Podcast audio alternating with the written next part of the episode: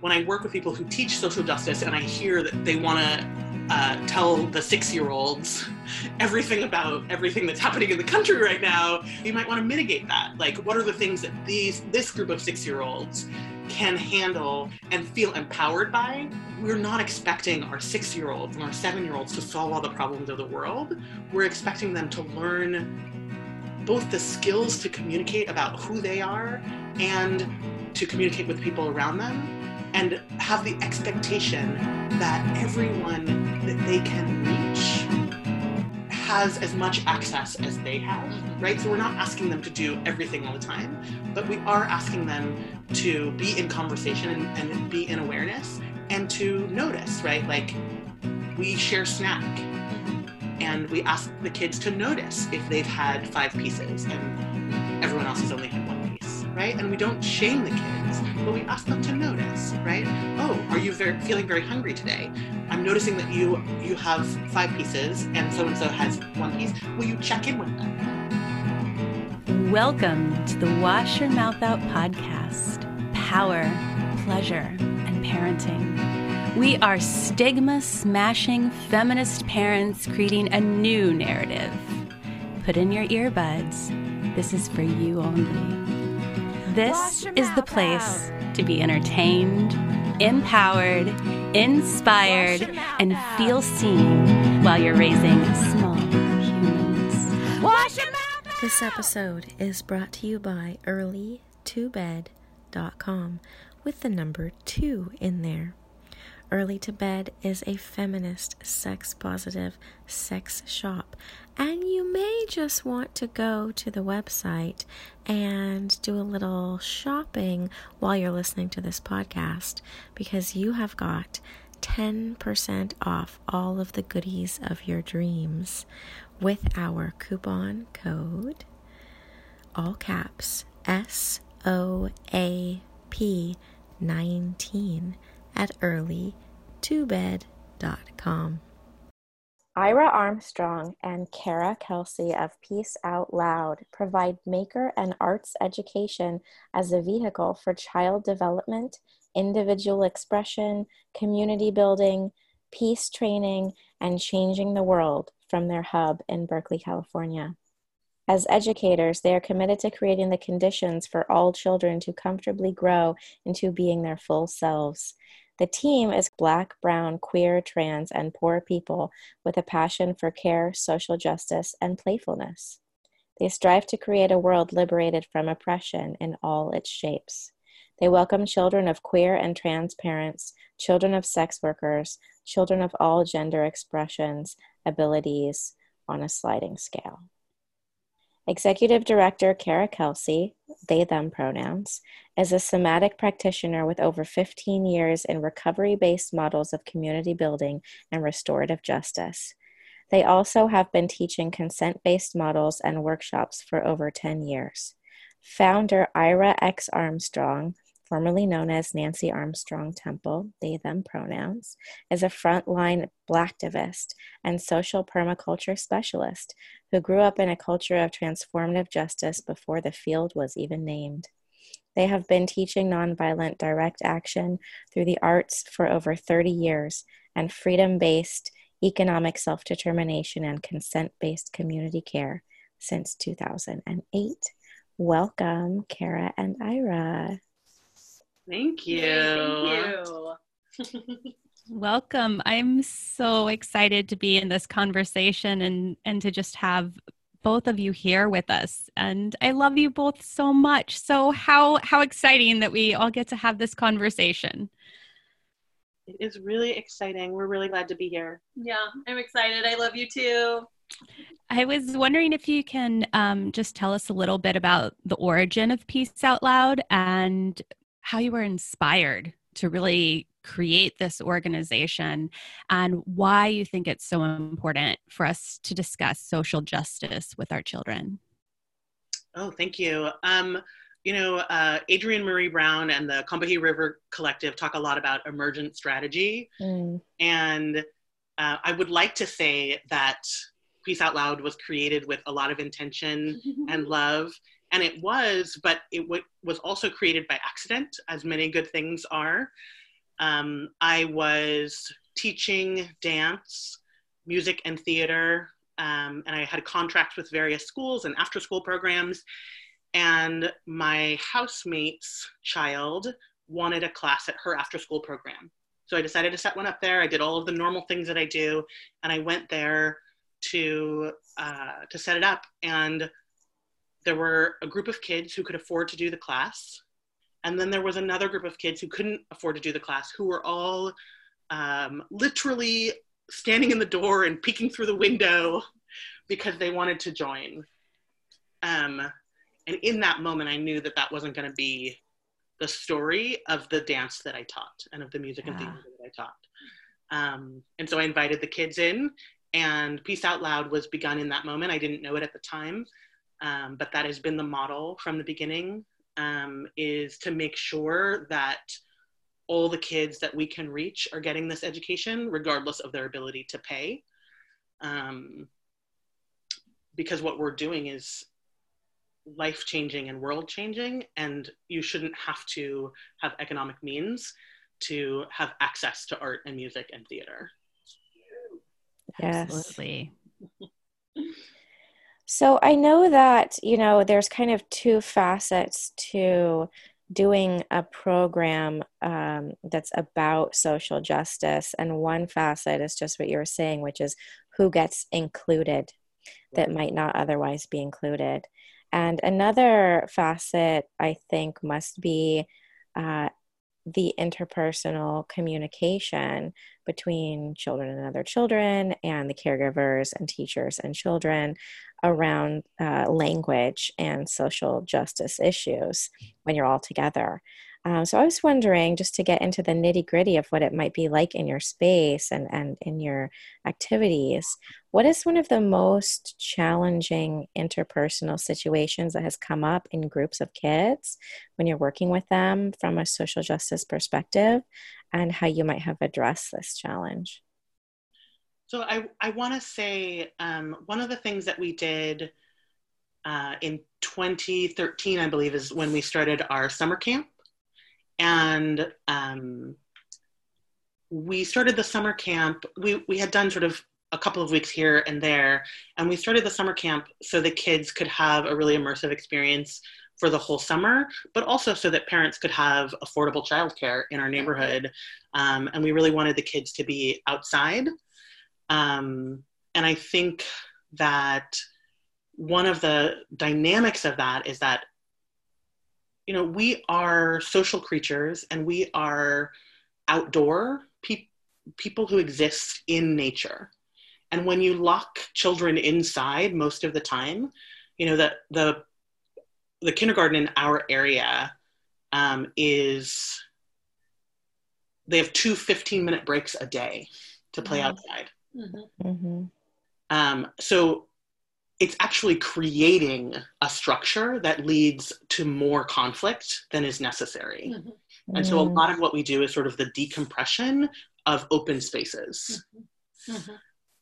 Um, and what, Oh, I'm, I was going to say, being in a public open space um, also has natural room for interactions with our community and the people um, that are also sharing the space with us. You know, so I think it's important for um, my kid and other kids, you know, to um,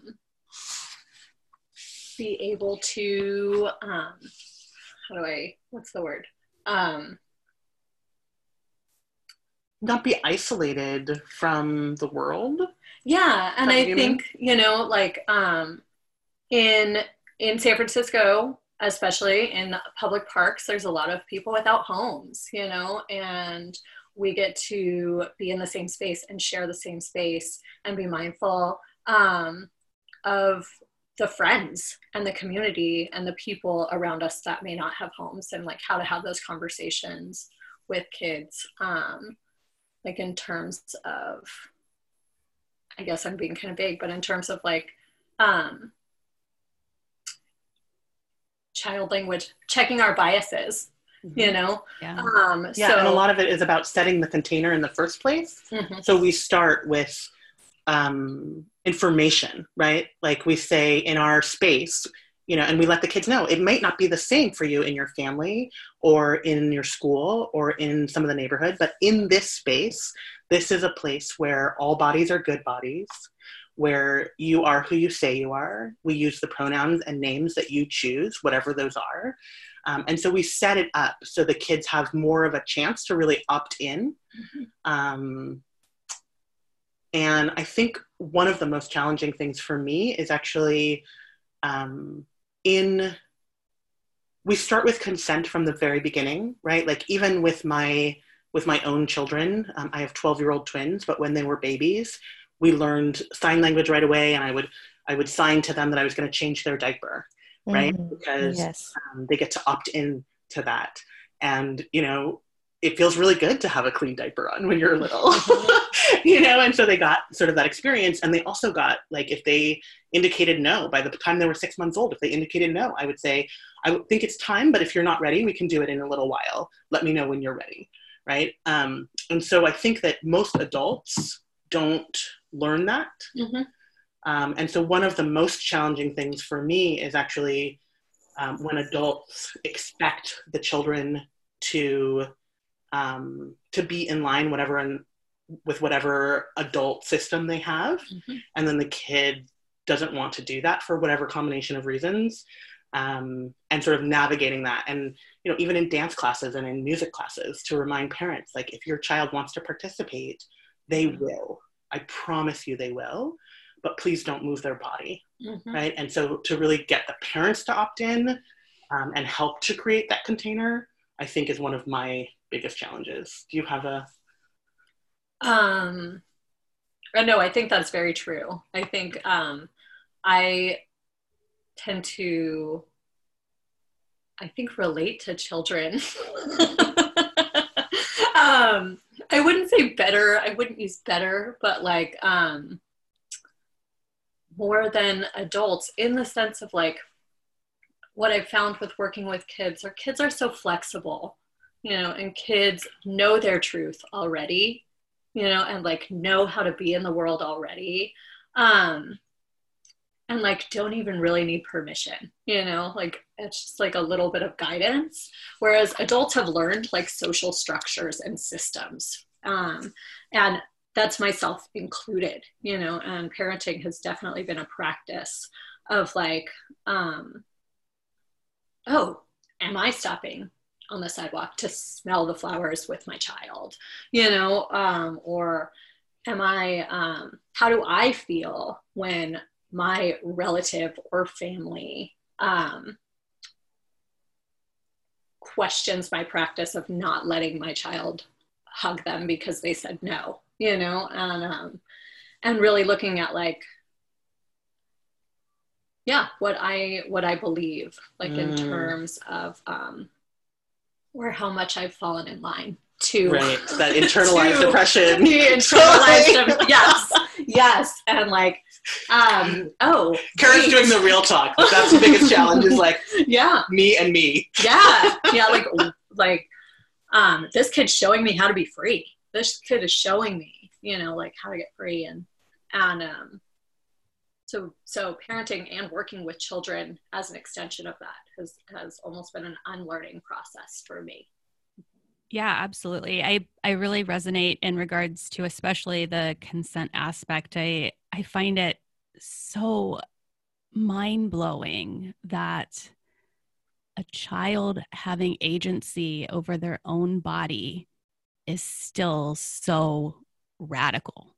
Like the fact that that is radical in any setting um, and that constantly we see children's bodies being moved around and shuffled around um, before they're ready or without even a, a verbal acknowledgement. Um, I know it's ch- very challenging for for me to watch or witness even. definitely and i think um i also kind of follow the practice before before i got into um working with kids. Before I had Aubrey, I was uh, very much working in with harm reduction, um, harm reduction through sex education and um, dealing with drug addiction. Um, and I think something that I take with me in not just those areas, but have learned and tried to take with me through everything I practice is the, the idea of meeting people where they're at without judgment. Mm-hmm. Um, and back to what Ira was saying about working with parents or working mm. with other grown-ups or other adults um, that have different ideas than we do, that have right. different um, philosophies, different ways of parenting, different ways of moving through the world for a number of reasons. Um, really being able to like hear where they're at and hear what they're saying and respect that and like negotiate. Is Absolutely.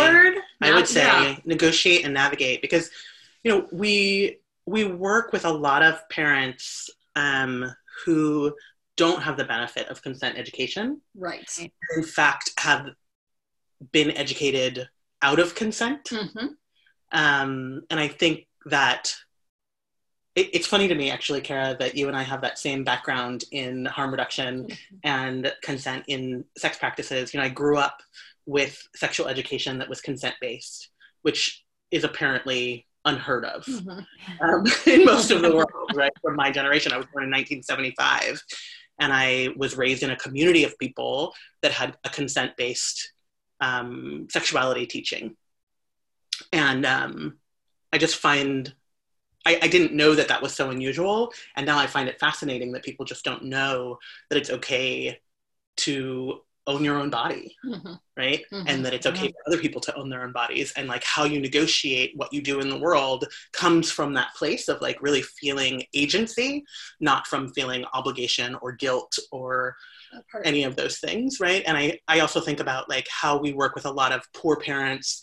Um, and so it's so important in the conversation about consent to be looking at, uh, to be using an intersectional lens Mm. and to be thinking about like what are the impacts of white supremacy what are the impacts of capitalism what are the impacts of these sort of broader systems that we're all in mm-hmm. together and the ways that we react and respond to that are really just ways of coping and surviving and so even when i'm really sad or impacted by the way that someone interacts with their kids i really try to remember that we're all responding to these sort of big bigger systems of oppression mm-hmm. and that none of us is um, to blame for those systems um, or at least uh, 99% of us at least mm-hmm. are to blame um, and to really navigate that and, and put that in context is a way to have a really sort of um, you know Thich Nhat Hanh talks about the and Buddhism talks about the loving kindness right? That we are present with people in whatever suffering we're in or they're in and that our part of our job is to transform that suffering into joy without uh, pathologizing the suffering as unnecessary or wrong or bad or whatever struggle you're in as um, you being the one who's doing something wrong, but really like, how can I meet you in this? And how can I listen to you deeply enough to really help you to get to the place where I know that that suffering will be relieved? Mm-hmm. Mm. This re- this reminds me just a little bit of I had a um, when I was a preschool director. I had um, a workshop on gentle discipline where we talked a lot about consent, and um, and I had a, a mom who said that she was really feeling torn because her child really um, had expressed, you know, not wanting to hug some of her family members, um, uh, you know, during social holiday times. And she was really torn culturally because it was a big part of her Latinx culture to just that you just have to do that. And that it was going to be, you know, that she was going to be shamed um, and made fun of. And uh, so just that these things are so intricate and um, complicated sometimes for folks culturally, you know. Yeah, and I think that's true for everyone, right? Like part of whiteness is that whiteness erases culture as if you like don't have any background, where it's just the neutral. And and we know that that's not true, right? Everyone has cultural norms and learning that they that they enact. And so if we come from that assumption that everyone has things that they're sort of wrestling with, whatever that means, then it's not um then then it becomes about like sort of teasing apart what is quote unquote culture and what is abuse, mm-hmm. right? And every culture also has um, patriarchy and adult supremacy and mm-hmm. um, rape culture and right there's all of these things that are sort of interwoven with culture and so it's really important for each of us to do the work of especially if you're going to be leading this um, conversation mm-hmm. in any way yeah. to be doing that work of sort of sort of teasing apart and separating as it comes up, like what Cara was talking about with like uh, their own ways of being um, having that internalized oppression, right? Mm-hmm. Like whatever that looks like, to sort of as it comes up in your own life, to sort of uh, investigate it and see like, is this about my culture? Is this about my beliefs? Is this about who I am? Or is this about something that I learned that may not serve me mm-hmm. Or it may not have ever served anyone in my culture but we just kept going because it was the only thing that we knew mm-hmm. um, and i think that that that deep investigation when we do that is actually um, unpacking white supremacy and colonialism in general and specifically about like understanding the ways that our participation in the culture that we're in and in the culture that we come from and the way that those juxtapose, juxtapose to create pockets where we protect abuse because we don't want to perpetuate other kinds of abuse. Mm-hmm. Mm-hmm. And I think that's been um, an important, I think probably the most valuable part for me of being in this work with Ira um, is um, creating a container and a space where we're both committed to doing the internal work on ourselves not not trying to be perfect you know not trying to um yeah be perfect by any means but like committed to investigating ourselves and our biases and where we come from and what that looks like and what is serving us in our community and what is not serving ourselves or our community. Um and i'm a firm believer of like kids learning by observation you mm. know and i think that um, that's been a huge vehicle for me in terms of growth and change mm. is that i know my child and i know their friends um, and the children that i um, am in community with are watching me and are are watching my my interactions and are watching my conversations and are learning um, so i mean i'm i'm not always, but really trying to um, be integrity with myself and take take an inventory and and, um, and learn from all of my interactions. I mean, hopefully, fingers crossed. so these are are big, heavy, complex topics that we're we're really delving into and that that we're doing all this internal work as parents. And um i know from some parents you'll hear that there's anxiety surrounding the idea of introducing um, topics surrounding social justice to children and that um, childhood should be this blissful bubble of ignorance. Um, we talk about who those parents are. Who exactly. I mean, there's a lot of privilege in in and even assuming that that bubble can exist for individuals. Uh, so for these individuals, though, um, because I know I've definitely heard from them. Um, how do you how do you meet them where they are and how do you break down these complex topics for your kids um, in a way that meets them where they are in an age appropriate way?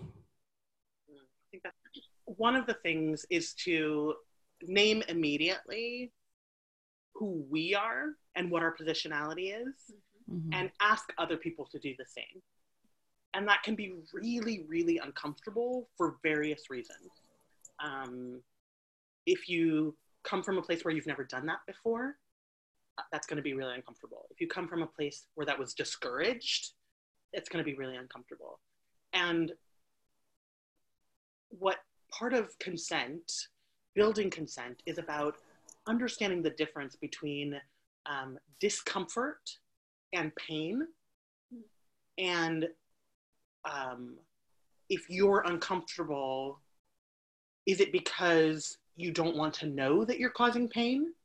Or is it because something is happening to you that you don't like? And those are different.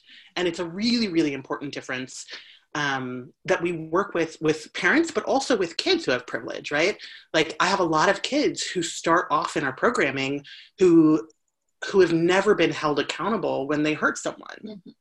right? And so part of the invitation is to really invite everyone to understand that when they hurt someone, when they act out of integrity, when they act out of consent, what they're doing is creating a relationship that isn't anymore based on both persons' agency, Mhm. right? Mhm. And so, so when you start there, and and the way that we we do use those words with the kids, the kids mostly um, are on board with that, but we also say things like, you know, I'm noticing that your body touched their body, and I'm wondering if you can see how their body reacted when it happened. Mhm. Um, you know, like we try to not to be very reactive, Cara and I. We try to do things like get enough sleep and drink enough water and eat enough food so that we are right try try try. And to be mindful so that we are more able to hold the container right? Because we know as parents and as people working in the world and as people who are impacted in various ways uh, um, with race and transness and perception and uh, busyness of the world that we're in that it's really easy to get into a cycle where we're sort of abusing ourselves and then we don't have space for oth- for other people to to hold the conversation for other people right? So there's that part. So we try to come ready Mhm. so that we can hold the container. And then the next part is like really holding it right? Really saying like i when when the kids come for instance and say like oh so and so pushed me a lot of people when they hear that are going to react with uh, anger or frustration or telling the kid to stop doing it. And usually our reaction is more like oh is that a game that you want to play? Mhm. were you on the swing for instance Mhm. right? Like is this something you want? Are you playing a pushing game right now? Or are you telling me that you don't want to play a pushing game? And often the kids are just giving us information right? They're just inviting us into their play. And sometimes they're asking for help. And if they're asking for help Mhm. then we can say to the to the child who they're asking for help with um, i'm i'm wondering if you heard your friend Mhm. when they said they don't want to play that game anymore right and so framing it in like this is a all of us have games that we want to play Mhm. there's no bad games Mhm. um, if everyone comes out intact Mhm. right yeah. emotionally physically um, mentally intact and so if you are playing a game that hurts someone it is your job to stop playing and that's part of the container that we set and it's also part of the conversation that we have as it emerges Mhm. does that Yeah. is, Can I answer the question I, yes, starts yes. to. My experience and how I walk through the world and my perception is is all I have, right? And that can be corrected and talked about um, through conversations. So I am learning a lot about this and having a lot of these conversations at my kids' school right now. I feel like before um, my child entered school, I chose Ira and I had um, more control over the community that surrounded my children, right? Um, public school, I don't have as much control of that. There's a bunch of different kids from a bunch of different places and a bunch of different parents um, with different levels of privilege and ideas. and different levels of agreement yes. they don't have the same agreements in place Yeah. cara and i are really gifted to have this agreement in place Thank you. A lot of the parents, so my child goes to a civil rights academy that has fallen out of the practice of being a civil rights academy and is currently in the last like four years i would say maybe less um, really working hard to like live up to that name and um, make sure that our kids are learning about what's happening in the world around them. The teachers are doing a lot of work um, examining bias with somebody, and we've come in and we've done work there. But a lot of the parents have that question for me, you know, is like, I really want to protect my child. Right. Like, I feel like talking to my child about this um, is going to hurt them, or the world the world is too big for them to process right now you know um, and that is a challenging question and i wrestle with that actually a lot to be honest you know um, i think i always start with myself you know and like examining what privileges i have and i carry and like what also my child has to deal with in the world around them that other children don't. Um, being a queer child with queer parents and trans parents or grown-ups it's a given it's a given that they are going to need information that children of cis heterosexual families may have the luxury of not giving their children, have the luxury of not giving their children. Because my child, like, those are things that I need to teach them to not only survive, but thrive, you know, in a world that doesn't necessarily want that right now. You know, and so I think about that, and then I think about the intersections of that. Um, and what other children might be dealing with that my children and my child, my children, all of my children, um, don't have to deal with, right? Um, and the empathy goes from there for me, mm-hmm. you know, and um, for me, you know, like if my child is walking through the world with things that other kids don't have access to, I need to make sure that I am working towards giving those other kids access and like leveraging mm.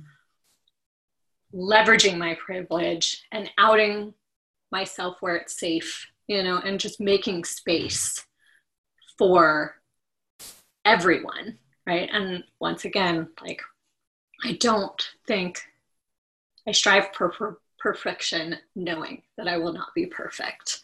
And I think parents really get that when we break it down or when I'm talking about my experience, you know, I think parents start to see that like, oh, there are kids that like have to worry about physical safety, you know, before emotional safety yeah. in the world. Mm-hmm. Like, yikes, I need to be in this conversation. I think it becomes much more urgent when we're talking right when there's relationship think, yeah. and care yes. and i also want to say on the other side of this um, i have been in partnership before with social justice um, teachers who i think present social like information about the world in ways that do not contribute to creating an environment where kids feel empowered by that information. And so that's part of what we're always looking at. Um, you know, my field is educational anthropology, and I study brain development in the first six years of life and how culture impacts the brain, right? So this is what I spend all the time that I'm not cooking or cleaning or taking my kids to a million things, I pretty much spend all of my time thinking about brain development and consent, right? Like, so, so this is an expertise that that Cara and I carry in the world that not everyone has access to. And so I try to remember that also, mm-hmm. right? And like part of what we're doing is trying to to leverage that access for our communities who don't have that information, mm-hmm. right? So when I work with people who teach social justice and I hear that they're like they want to uh, tell the six year olds everything about everything that's happening in the country right now, I might want to say, like, we might want to mitigate that. Like, what are the things that these this group of six year olds can handle and feel empowered by? Right. And one of the things that I loved um, last year, there was sort of a, a thing at um, the academy where Carrie's child is Mhm. um, having to do with like a lot of uh, lack of understanding around people's own bias Mhm. and the ways that uh, they were participating around race. Mhm. Um, and we're not expecting our six year olds and our seven year olds to solve all the problems of the world. We're expecting them to learn both the skills to communicate about who they are and to communicate with people around them and have the expectation that everyone that they can reach has as much access as they have, Mhm. right? So we're not asking them to do everything all the time, but we are asking them to be in conversation and, and be in awareness and to notice, right? Like we share snack Mhm. And we ask the kids to notice if they've had five pieces and Mhm. everyone else has only had one piece, right? And we don't shame the kids, but we ask them to notice, right? Oh, are you very, feeling very hungry today? I'm noticing that you you have five pieces and so and so has one piece. Will you check in with them? Mhm. Maybe they're hungry too, but they don't know that they can take five pieces, Mhm. right? Or whatever that looks like in the moment. A lot of emergent curriculum, a lot of Mhm. really being present and noticing. Um, do you want to talk about the the buttons? Um, we do a lot of a lot of button making at Peace Out Loud, and um, now at Harvey Milk. and a lot of making in general, right? Yes. Like to really give the kids the hands-on experience of um, uh, having the capacity and the expertise to do things and complete projects, Yeah. and having that live in their bodies. Yeah, totally. Um, so I don't remember a lot about buttons. Will you talk about the buttons? The Black Lives Matter buttons. Yeah. So when yeah, last year that was last year. Mhm. So my kid was in first grade, um, and it was Black History Month, and our the first grade teacher wanted the kids to experience like a call to action and um, learn how to um, make something and distribute it throughout the school. They they wrote signs. They had like a mini march around the school, and we just we talked about we talked a lot about like celebrating Black resilience, and I thought that was um, a great way to talk about making buttons with the kids and how they could make they could make something. And change people's minds or they could make something and let somebody know something they may not know before. Um, i think that's one of the powerful tools about making. I don't know if kids always have the idea that they can change the world but i think when a kid like starts to feel like they can change the world like watching these kids you know like learn this information you know we talked about it in a way of like a party you know like um like Yeah, and for people who can't see us, right? Because we're we're just recording vocally, oh that's true right? yeah. I I Ira is a blacktivist, Mhm. and Cara is uh, a white ally or white presenting Yeah. ally. Do we say Yeah. white presenting still? I say like white queer from a mexican family um Right, because we don't say, we don't Um, use male presenting or female presenting Yeah. anymore. I just I'm wondering we're still using white presenting. uh, yeah thing. yeah i mean i got some mexican my family's mexican It, it makes a difference how you present. Mhm. If you are saying in in the body that you're in, Black Mhm. Lives Matter, Mhm. you're giving everyone the idea that it's not just about cele- black people celebrating black people, right? Yeah. Like it really is about a type of conversation and repairing Mhm. of a relationship breach. Yeah. Yes, yes. And the way that the language was used, I think for the kids, you know, was like there was a big party for a long time. that black people weren't invited to that a whole bunch of white people were And throwing. in fact, black people were uh, made to hold the party on their backs. that part. that part.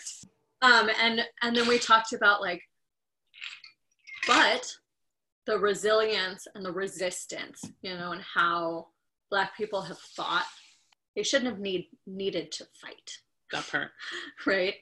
But they fought to be invited to the party, you know.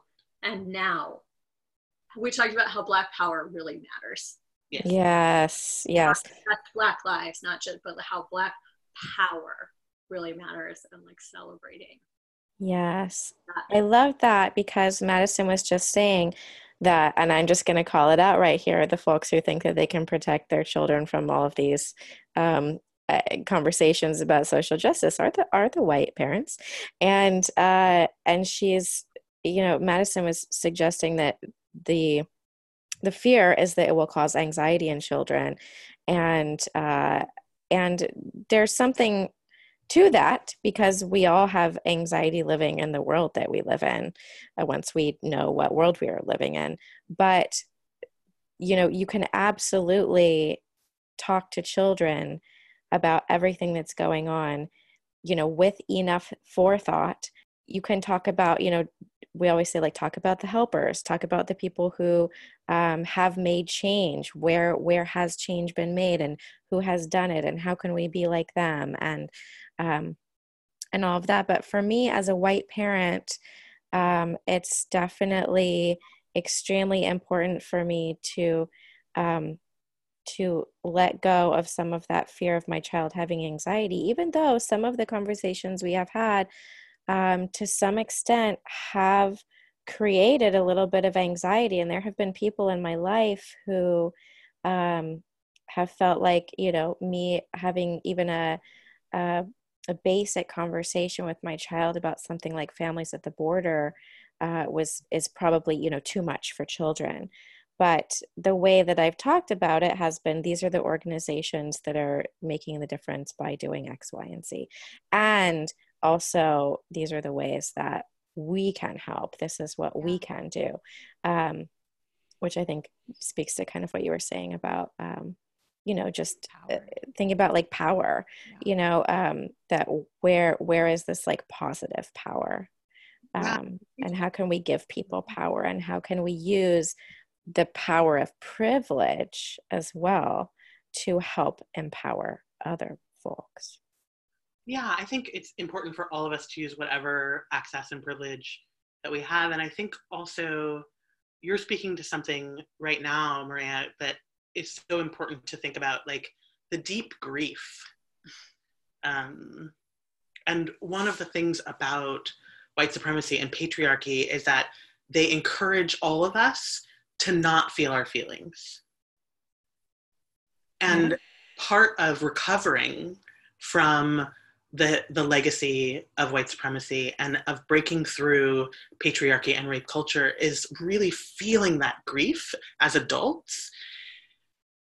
And when children are hurt right? I, like i think about babies. Like babies cry until they're done until the pain is gone or the need is met and unless they learn that crying doesn't meet the need, they know to cry until that need is met. And so I feel like so many adults need to learn that skill again Mhm. so that they can support their kids when their kid says, I'm really scared, right? Like if, if you if you're talking to your kid about what's happening at the border and your child wakes up in the middle of the night and has a nightmare and says, I'm really scared, then the response is not, oh my God, I'm never gonna tell my kids about Mhm. what's happening in the world. And the response is, yes it is really scary. Mhm. It is really scary for kids to be taken from their parents. And I promise you, you and I are going to do everything that we can to make sure that doesn't happen to our family, or we're going to make sure that doesn't happen to any other families. And the families who are impacted by it, we're going to be there with them in it, right? That it's not just about like intellectually saying and learning about these things, but about really feeling it in your heart. Like it hurts me when I know that kids can't be with their parents for whatever reason and to tell my kids that mm-hmm. and to say like these are the things that we're going to do and when we can't do anything about it we're going to comfort each other and we're going to be in this sadness together until we've grieved it and can go and do more things again mm-hmm.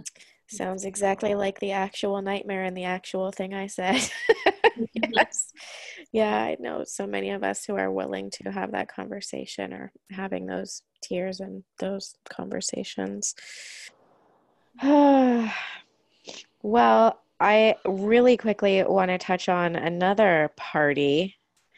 Um, your website acknowledges that the the your program operates on stolen native land. Ohlone land would be there.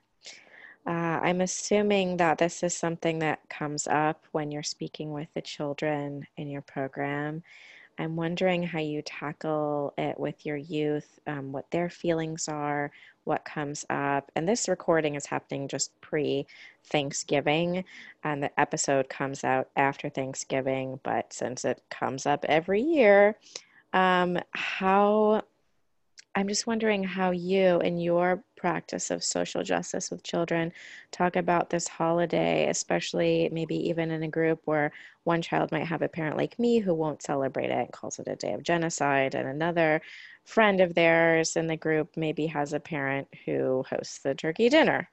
So I'm, you know, and it's it's real it's getting really tricky when I talk with my friends who are really big into celebrating Thanksgiving dinner, and it, it's just like boggling my mind. And I'm just wondering about that. Yeah, what do you do, Cara? We don't celebrate Thanksgiving. Thanks taking. Yeah.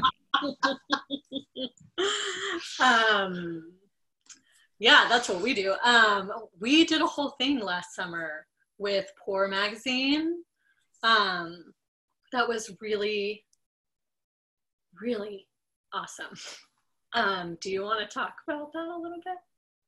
I think I would like to give a little bit of background, and I'll, we can awesome. also send you a link to the Poor Magazine and to, to the Shuumi Land Tax and um, awesome. Um, Land Trust and um, the things that are happening with uh, reclaiming stolen land tours and um, the things that are being done by people who um, who are alive and well still, mm-hmm. right? Ohlone people and allies and accomplices who are alive and well in this day, in this time. Um, I'm a member of a group of people um, in the front line of the Black Lives Matter movement who uh, did a, a, treaty of sorts and a, a love letter um, the Black Lives Matter movement wrote a love letter to the Ohlone people, and they wrote it back to us and invite us, invited us to be here um, in service and protection of the land. Mm-hmm. And so there's a deep relationship there, um, and a you know there, there's a sort of a an interesting way that uh, Black people are invited to participate in colonialism by taking the land. Um, as their due, as their reparations due.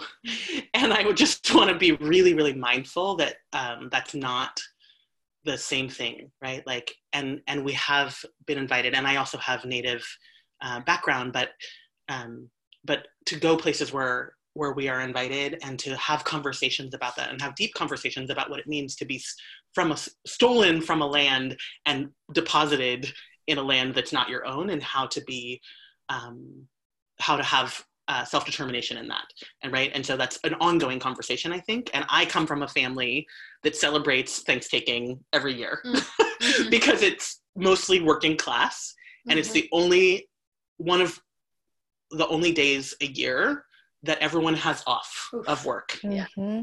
and so we take it as a time to be together mm-hmm. and it, it's like us it's a stolen day right? From capitalism where we take the time to eat together and love on one another and heal each other between um, times when we can do that right? When all of my extended family can sort of come together and do that.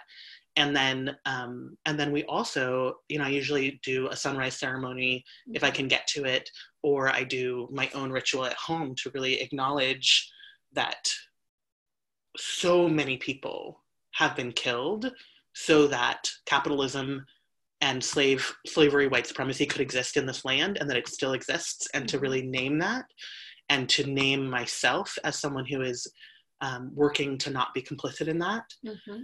um, so so both of those things live for, for me and my family. And some of the things that we do you know we pay the Shuumi land tax s-h-u-u-m-i i. I implore everyone who lives on Ohlone land to pay something right even if you don't have a lot of money if you can pay a few dollars a year it makes a big difference and it says like i acknowledge that the Mhm. Ohlone are still here and that they still are stewards of this land right the land does not belong to us we belong to the land and how do we navigate that um, in a world in the world that we're still in Mhm. right and Mhm. so we're having those conversations with our kids and with our Yeah. families and my perception is that the work needs to be the work in any area needs to be led by the people who are most impacted by that work and so poor people like poor magazine and Sogorea Te' land trust they're leading in our area at least and also um, through uh, relationships with other tribes and other areas Mhm. leading a lot of the movement toward really talking about what it means to have reparations for natives native americans on this land Mhm. and so i follow their lead right just like in issues of blacktivism um, i lead and i also follow other black leaders Mhm. and i expect to to have a voice in that um, i follow people who are having the voice in that and i follow poor magazine and Shuumi land trust Mm. You know, I just want to be really clear with folks that when we talk about paying taxes for being on native land, you can find that just about everywhere now. So wherever you are, find out whose land you're on and see where you can pay into those taxes. thank you I know for here, and I'm in Seattle, so we're on Duwamish land, and you can pay pay into Duwamish land tax. For me, as a white person and a Mexican person whose roots go back to Spanish, you know, um, is like the idea of colonization and how not to be a colonizer in the world today, right? And like, what does that look like? And whose voices am I centering? Who am I following? Who am I listening to? Um, am I being aware of how much space I take up in certain places and where I need to take up more space and where I need to step back? And um, am I asking for permission? Back to consent. Just the internal work of like, what am I doing as a white person or white presenting person or as a colonizer, you know, to unlearn that is something I think to be thoughtful about around this holiday and to have conversations about around this holiday. Yes. Yeah, that's so important. And, you know, one of the things that's interesting about children and the way that colonizer culture seeps into childhood is this idea of what winning means. um, Mm. and how everybody wants to win, right? Um, and so a lot of the social justice materials that we present to kids talk about Black people and poor people and Native people losing. And so I try to be really mindful about that, about how information is presented and about how we interact and respond to that. Um, my history doesn't start with slavery. My history doesn't start with colonialism. My history doesn't start with the Trail of Tears. My history doesn't start with the Middle Passage, right? Like we have to really put it in a in a in a broader historical perspective, first of all, so that we understand that um, there are people who have done this and that they thought they were winning, but what they did was damage all of the relationships and people that they came into contact with, and that we don't call that winning anymore. Right? what we call winning is when you have relationships with people that honor them and honor yourself and start to that, that if that's where it starts from then we as adults also have to think about like am i perpetuating colonizer culture by um, the way that i'm making things competitive by the Mhm. way that i'm um, basing things on one person gets an award and gets to win and everyone else has to just suck it up, right? Like what are what are our attitudes about that? And it doesn't mean we have to change everything at once. I think sometimes we are really quick to change things without having a a deep understanding of our own ancestry and participation in colonialism. Mhm. And so we have to really notice, right? And that's so much of the practice of like working with kids is not assuming that they're going to perpetuate that culture or assuming that they are perpetuating that culture, but really noticing with them and inviting them to notice what it feels like to share. Like really share, not like I'm going to take this from you and I'm going to give it to another kid and I'm going to call that sharing, Mhm. right? But what does it mean to like have abundance Mhm. in your spirit, in your life, in your toys, in your whatever it is, right? Like, what does it feel like to feel like you have abundance and then share from that place? And what does it feel like to notice that it no longer feels like abundance for anyone when someone is cut off from that abundance? Mm. And how do we, you know, one of the ways that white folks become complicit in white supremacy is that they get the carrot, right?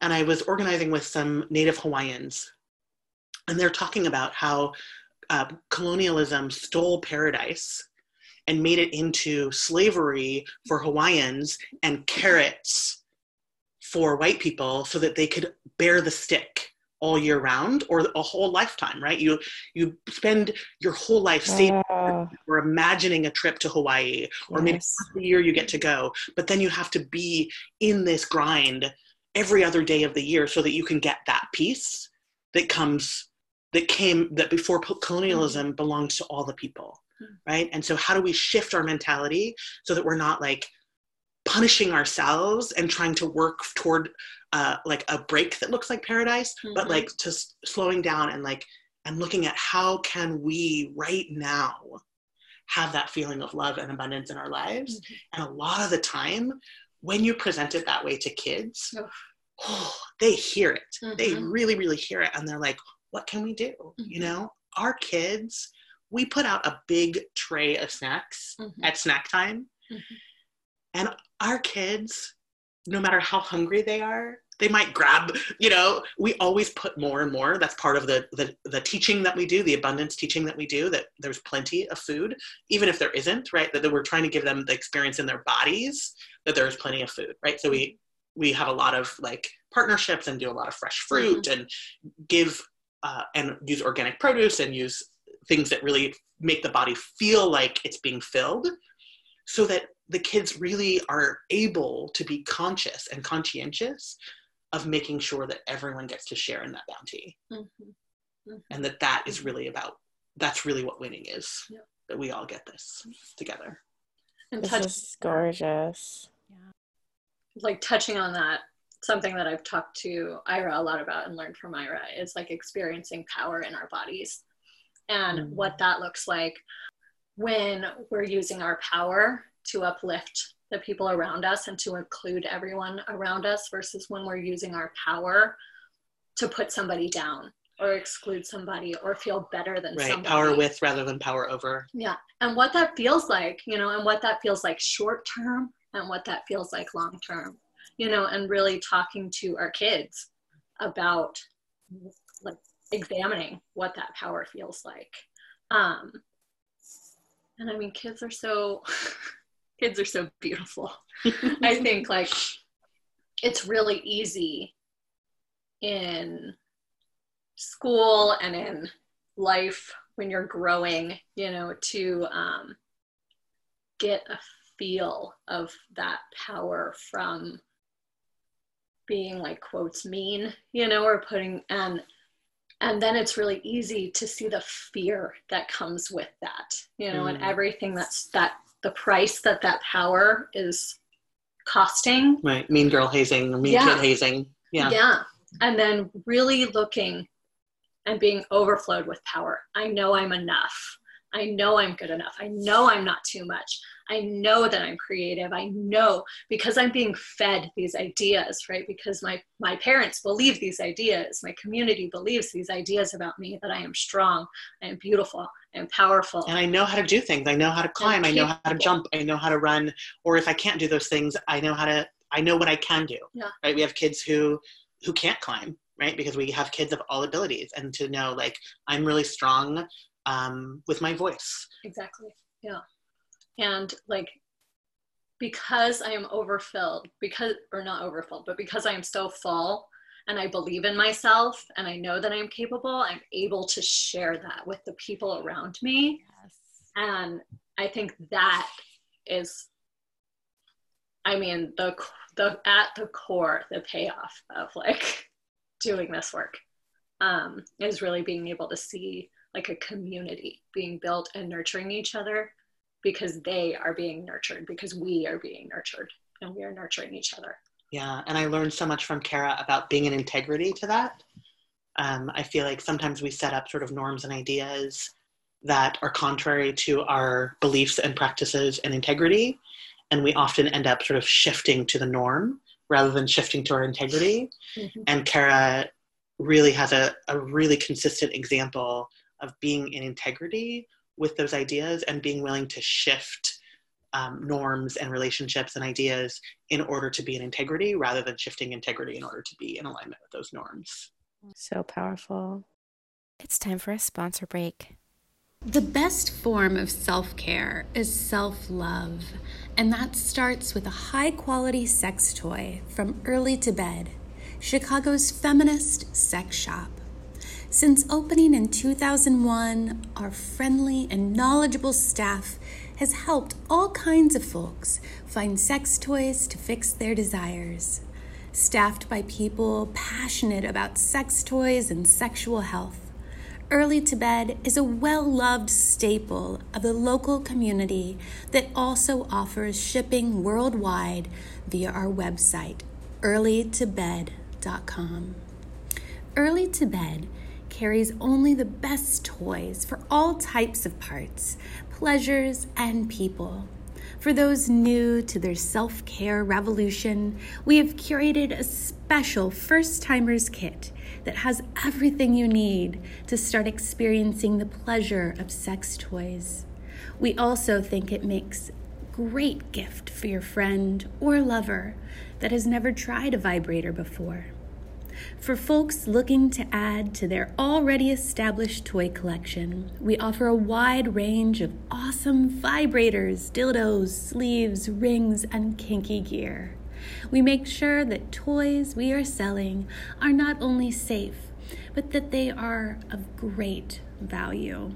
If we can't personally recommend a toy, we don't stock it.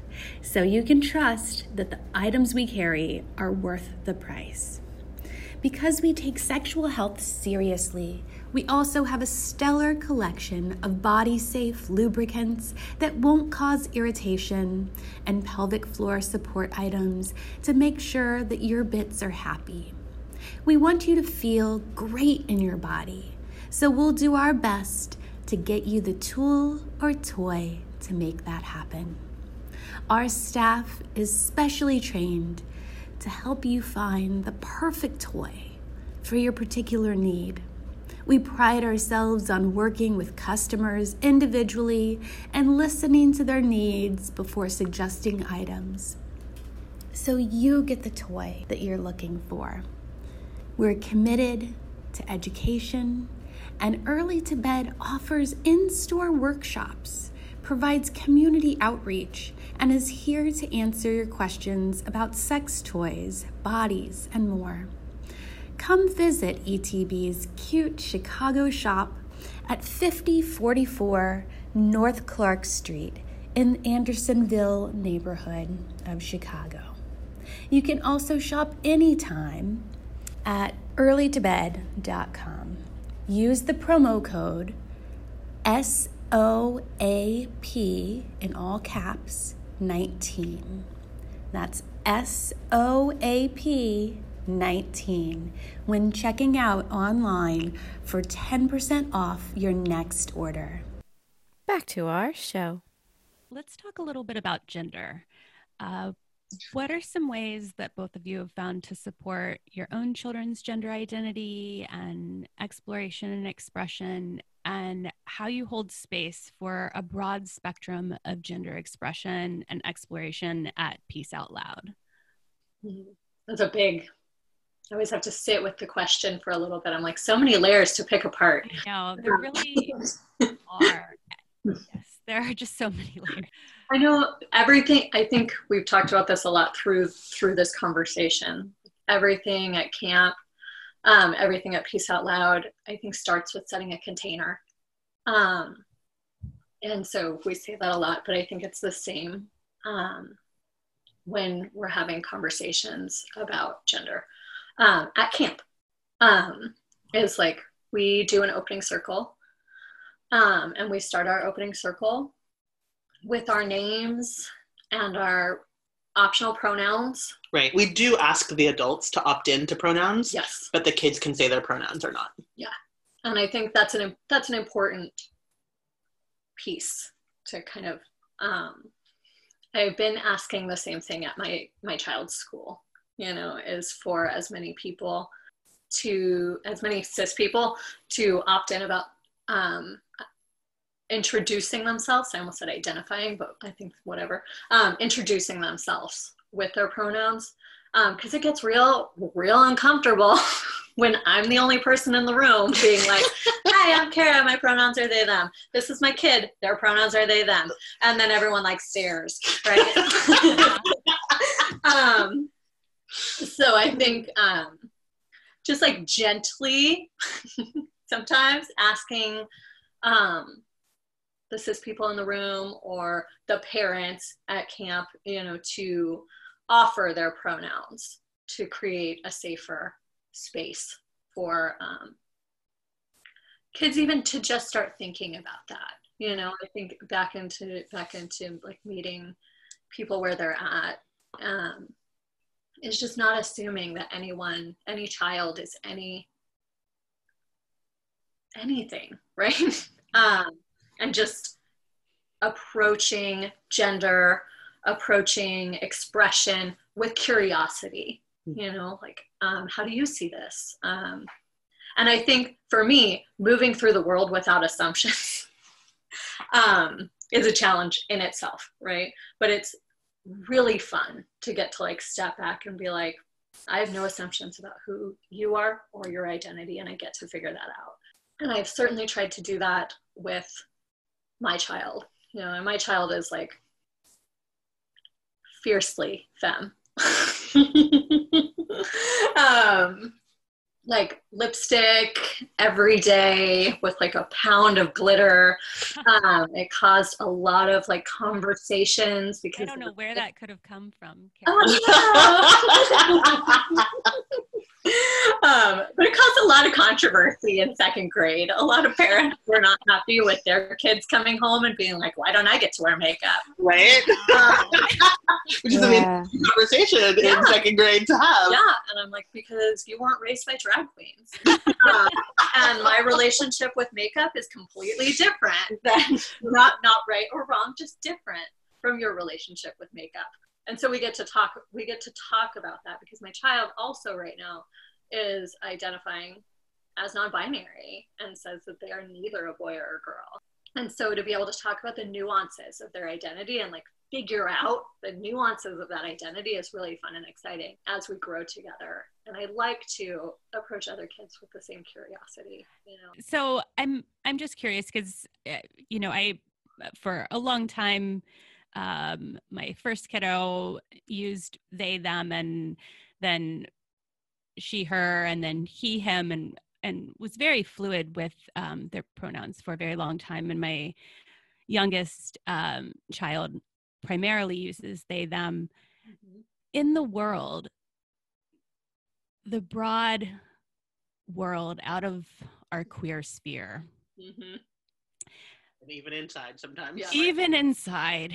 Um, you know, it, I feel like it's a, I mean, even this morning, uh, constantly of misgendering, using girl, using uh, she, her, um, and constantly reminding mm-hmm.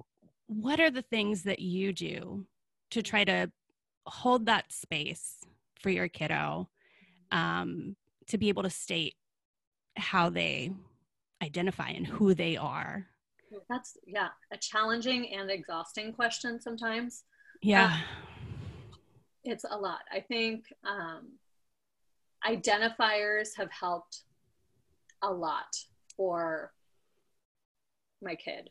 Um, like we have ginormous earrings that say they them on them nice. that they wear to school or like t-shirts or buttons um, that they have to that they have to no, that they choose to that they wear. Um, so they don't have to say like they them they them they every time right? They can point or they can i mean i like to like dangle my earrings in people's faces when i get misgendered um, and um but i think like it helps them to sort of like it armors them mm. almost with like a confidence of like i'm already showing you who i am you know like this is how i show up um and i think I'm just going to say Aubrey didn't correct themselves or correct other people for a long time. They just weren't there, you know? And we talked about it a lot, you know? And like, they were like, it's okay. It's okay, you know? Mm-hmm. I'm like, okay, well, just just so we're clear, you know, and just so like I will always correct people. And you're not doing anything wrong if you correct somebody. Like you are helping somebody see you.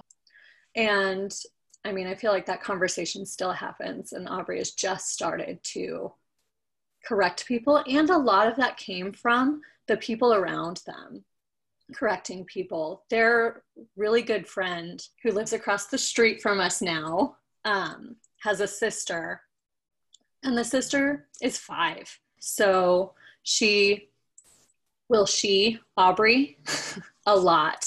And every time, every time the the brother, Aubrey's friend, will just gently correct her. Hmm. Be like, Aubrey's pronouns are they. Aubrey's a they, um, which I think is cute personally. Um, and I think having people around, you know, um, who will validate them is really important. I think it's helped them be able to validate and stand up for themselves.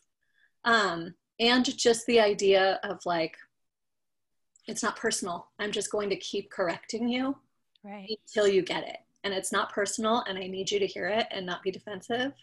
Mm. But I'm just going to keep doing it, you know? And that's a lot of labor and a lot, a lot, of labor education and that's why i said it can be frustrating and, and exhausting. exhausting. and we have to create I feel like we have to create spaces where that happens not very often.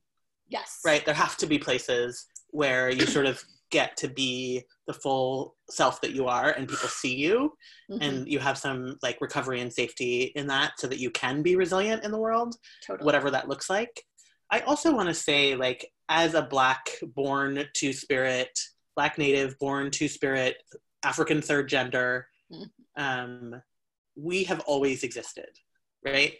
Um, as an anthropologist, I know we have always existed in every culture around the world. There are always, and I, I am lucky enough that I grew up in a community that had both spoken and unspoken rules about many different gender categories that included men who were born men, women who were born women, uh, men who were born women, women who were born men, and two spirits, right? Like that, that was sort of the gender categories. Mm-hmm. And within that, there were a lot of different gender expressions and gender identities, right? Um, and I, you know, I, I joke that most of my masculinity I learned from white cis women, and most of my femininity black gay men, right? Like that's just like, you know, one of the realities for for me, right? So I have a lot of I've had a lot of room. And I think that um, in my adult life, I started feeling more and more closed down and locked into gender identity as a parent uh, who birthed children. Mm-hmm. Um, that my identity w- was very essentialized in the world that I live in.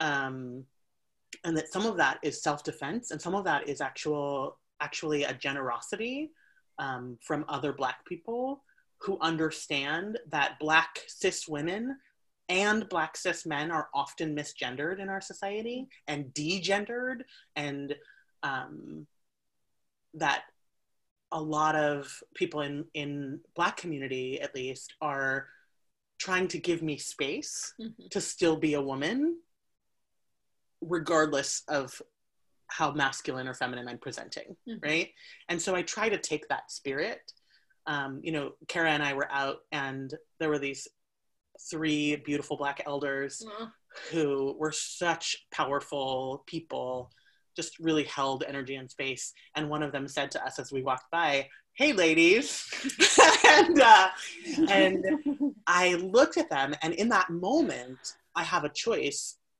I can meet them where they're at, right? And I said, "Oh." I always appreciate a compliment, even though I don't identify as a lady. I'm an African two spirit, right? Because I know that they understand that those words and they understand that it's that my identifying as non-binary is not about me colluding with white identity Hmm. right Mhm. because there is a like a a way that white queerness is saying is saying that we lead the conversation about how people are allowed to identify within their queerness Yeah. um, they don't necessarily say it that way, but they say like everyone needs to get on board, and if you don't get on board, it's because you're prejudiced, right? And what I understand is that like this is another area where we have to really have an intersectional lens and understand where people are coming from, right? We live in a in a country where cis black men have had their penises cut off Mhm. for being seen as coveting, Mm. right? And so, in that context, if you talk about those men have to accept transgender identity, it can often hit things differently than if you invite people to the table from a broader historical lens and reminding people we've always been here Mhm. right? And I think that that memory is in us, right? That beyond colonialism and patriarchy and rape culture, like we all know in our bodies that gender means a lot of different things. And if we're willing to sort of explore that and honor people wherever they are, it doesn't mean that it's not frustrating for me sometimes. It doesn't mean that it's not. Defeating. And I, I need those spaces and our Mhm. kids need those spaces where people are invited, not just allowed, but invited to be whoever they are, and where people don't make assumptions about who you are, but really ask you and, and are curious about who you are in the world.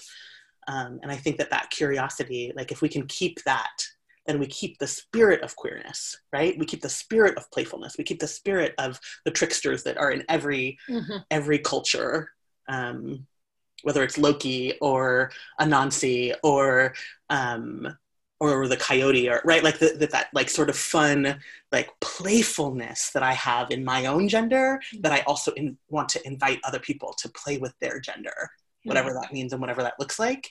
And sometimes I'm too tired to do it and sometimes I'm too angry and sometimes I'm too, I'm too frustrated or whatever right? But I try to rest enough that I can invite people into that playfulness. Mhm. I love the idea of kind of wrapping up this conversation with we all, for ourselves and for our children, need more spaces where um, we can all exist and play without assumptions. Mm. Thank you so much for that. We ask all of our guests at the very end, um, really quickly, what is your current rose and thorn, your joy and challenge, either in your parenting or in your work with kids? We do that at camp. I do that every night with the kids. Oh, I love it. Um, what would you like to? Me? Okay. My rose. Aubrey, I don't know if this is too personal. Oh my Mm. God. I didn't think about this in my. Did you ask for consent to talk about Aubrey said I could talk about Oh, that. good. Aubrey said I could talk about that. This is like, I don't, I want to talk about this so bad. I'm not sure I know how. So, Aubrey and I have been talking about um, bodies, our bodies, and their body. Um, and the other day, I'm just going to go for it. I'm just going to go for it. Go for it. So um, there was like a little bit of red. It turned out to be paint in their underwear. Um, I wasn't sure what it was, but they the first thing they asked me, they said, "Mappa, am I growing up?" Because they thought it was blood. Oh, Um, and they were not scared. They were excited and like curious, right? And that, like, I can't even tell you, I can't even tell you how like full of joy that made me feel. Um, my relationship with my period has been like tumultuous at best. um, and the, the the journey for me was was challenging.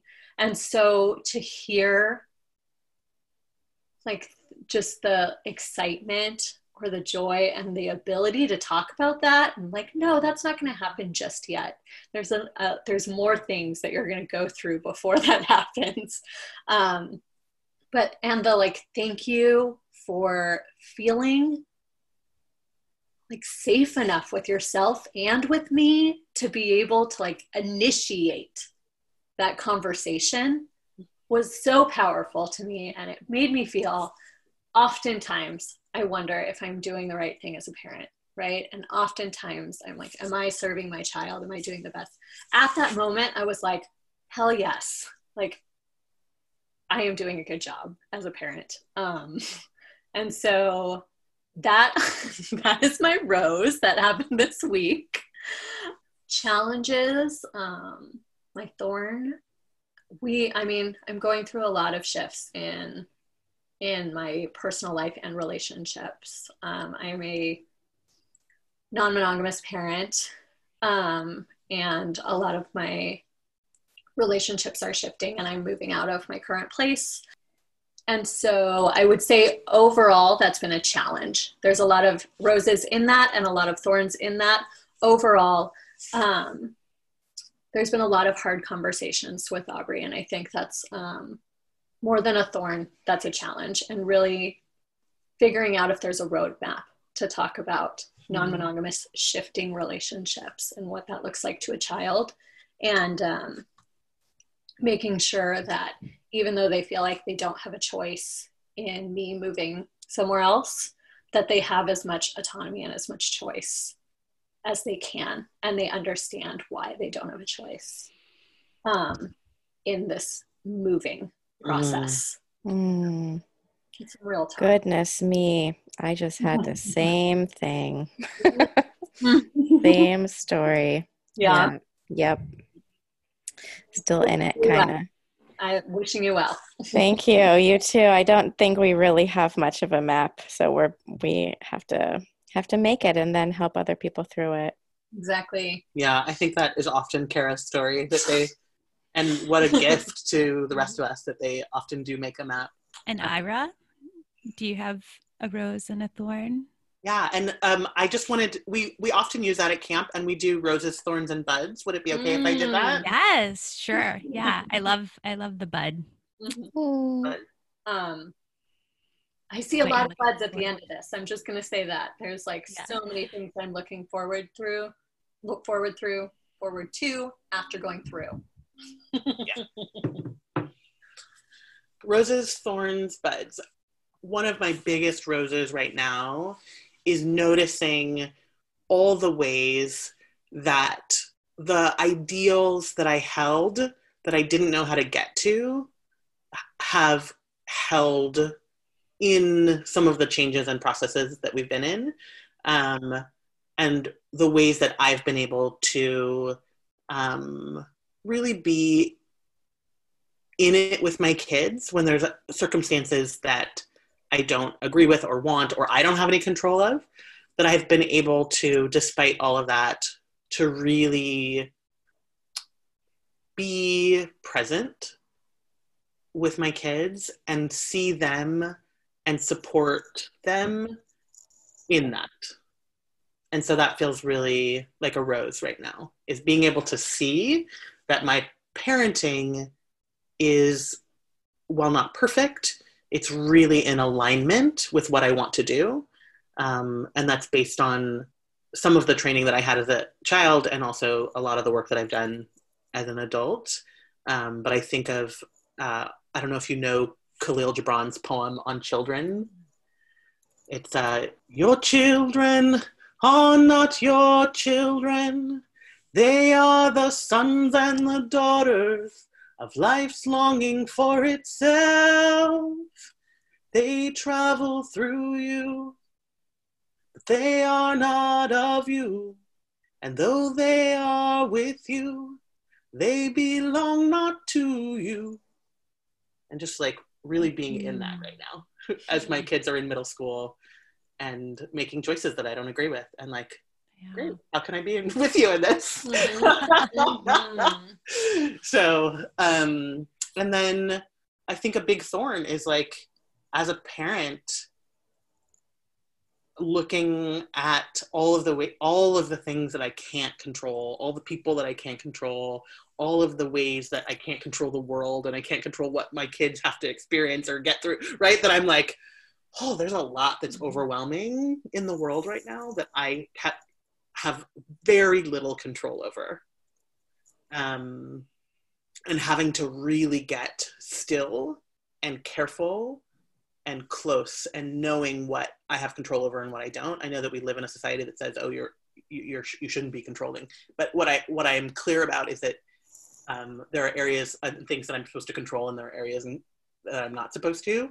Um, and if I'm not doing it, somebody else is, mm-hmm. right?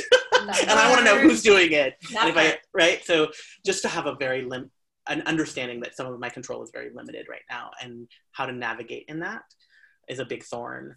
Um, and one of the buds that I'm looking forward to, um, we have some things that we've been doing to address some of these things we can't control, um, having to do with building out our cohorts um, so that we are um, really supporting the kids and families in our communities as they go through all of these challenges. Mm-hmm. Um, I don't know about you all, but I am an expert at 11 year olds, um, but my kids are 12. And then next, when they're 13, I'll be an expert on 12 year olds mm-hmm. and completely clueless about 13 year olds. So, mm-hmm. and then sort of like, you know, the parenting cur- learning curve. Right. Um, so, like, really um, being able to share the knowledge with other parents who who have all the questions that I had all of the all along the way and mm-hmm. with and to get uh, advice and comfort and support from parents who have um, already been where I'm at mm-hmm. and like developing the cohorts is really about building that uh, community resilience and having spaces creating those spaces where even if we can't control everything that we have some place that we consider like oh, we are all on board. We all believe in body positivity. We all see gender. We all see color. right. Like so, we have these cohorts, and then I'm also looking forward to our mm.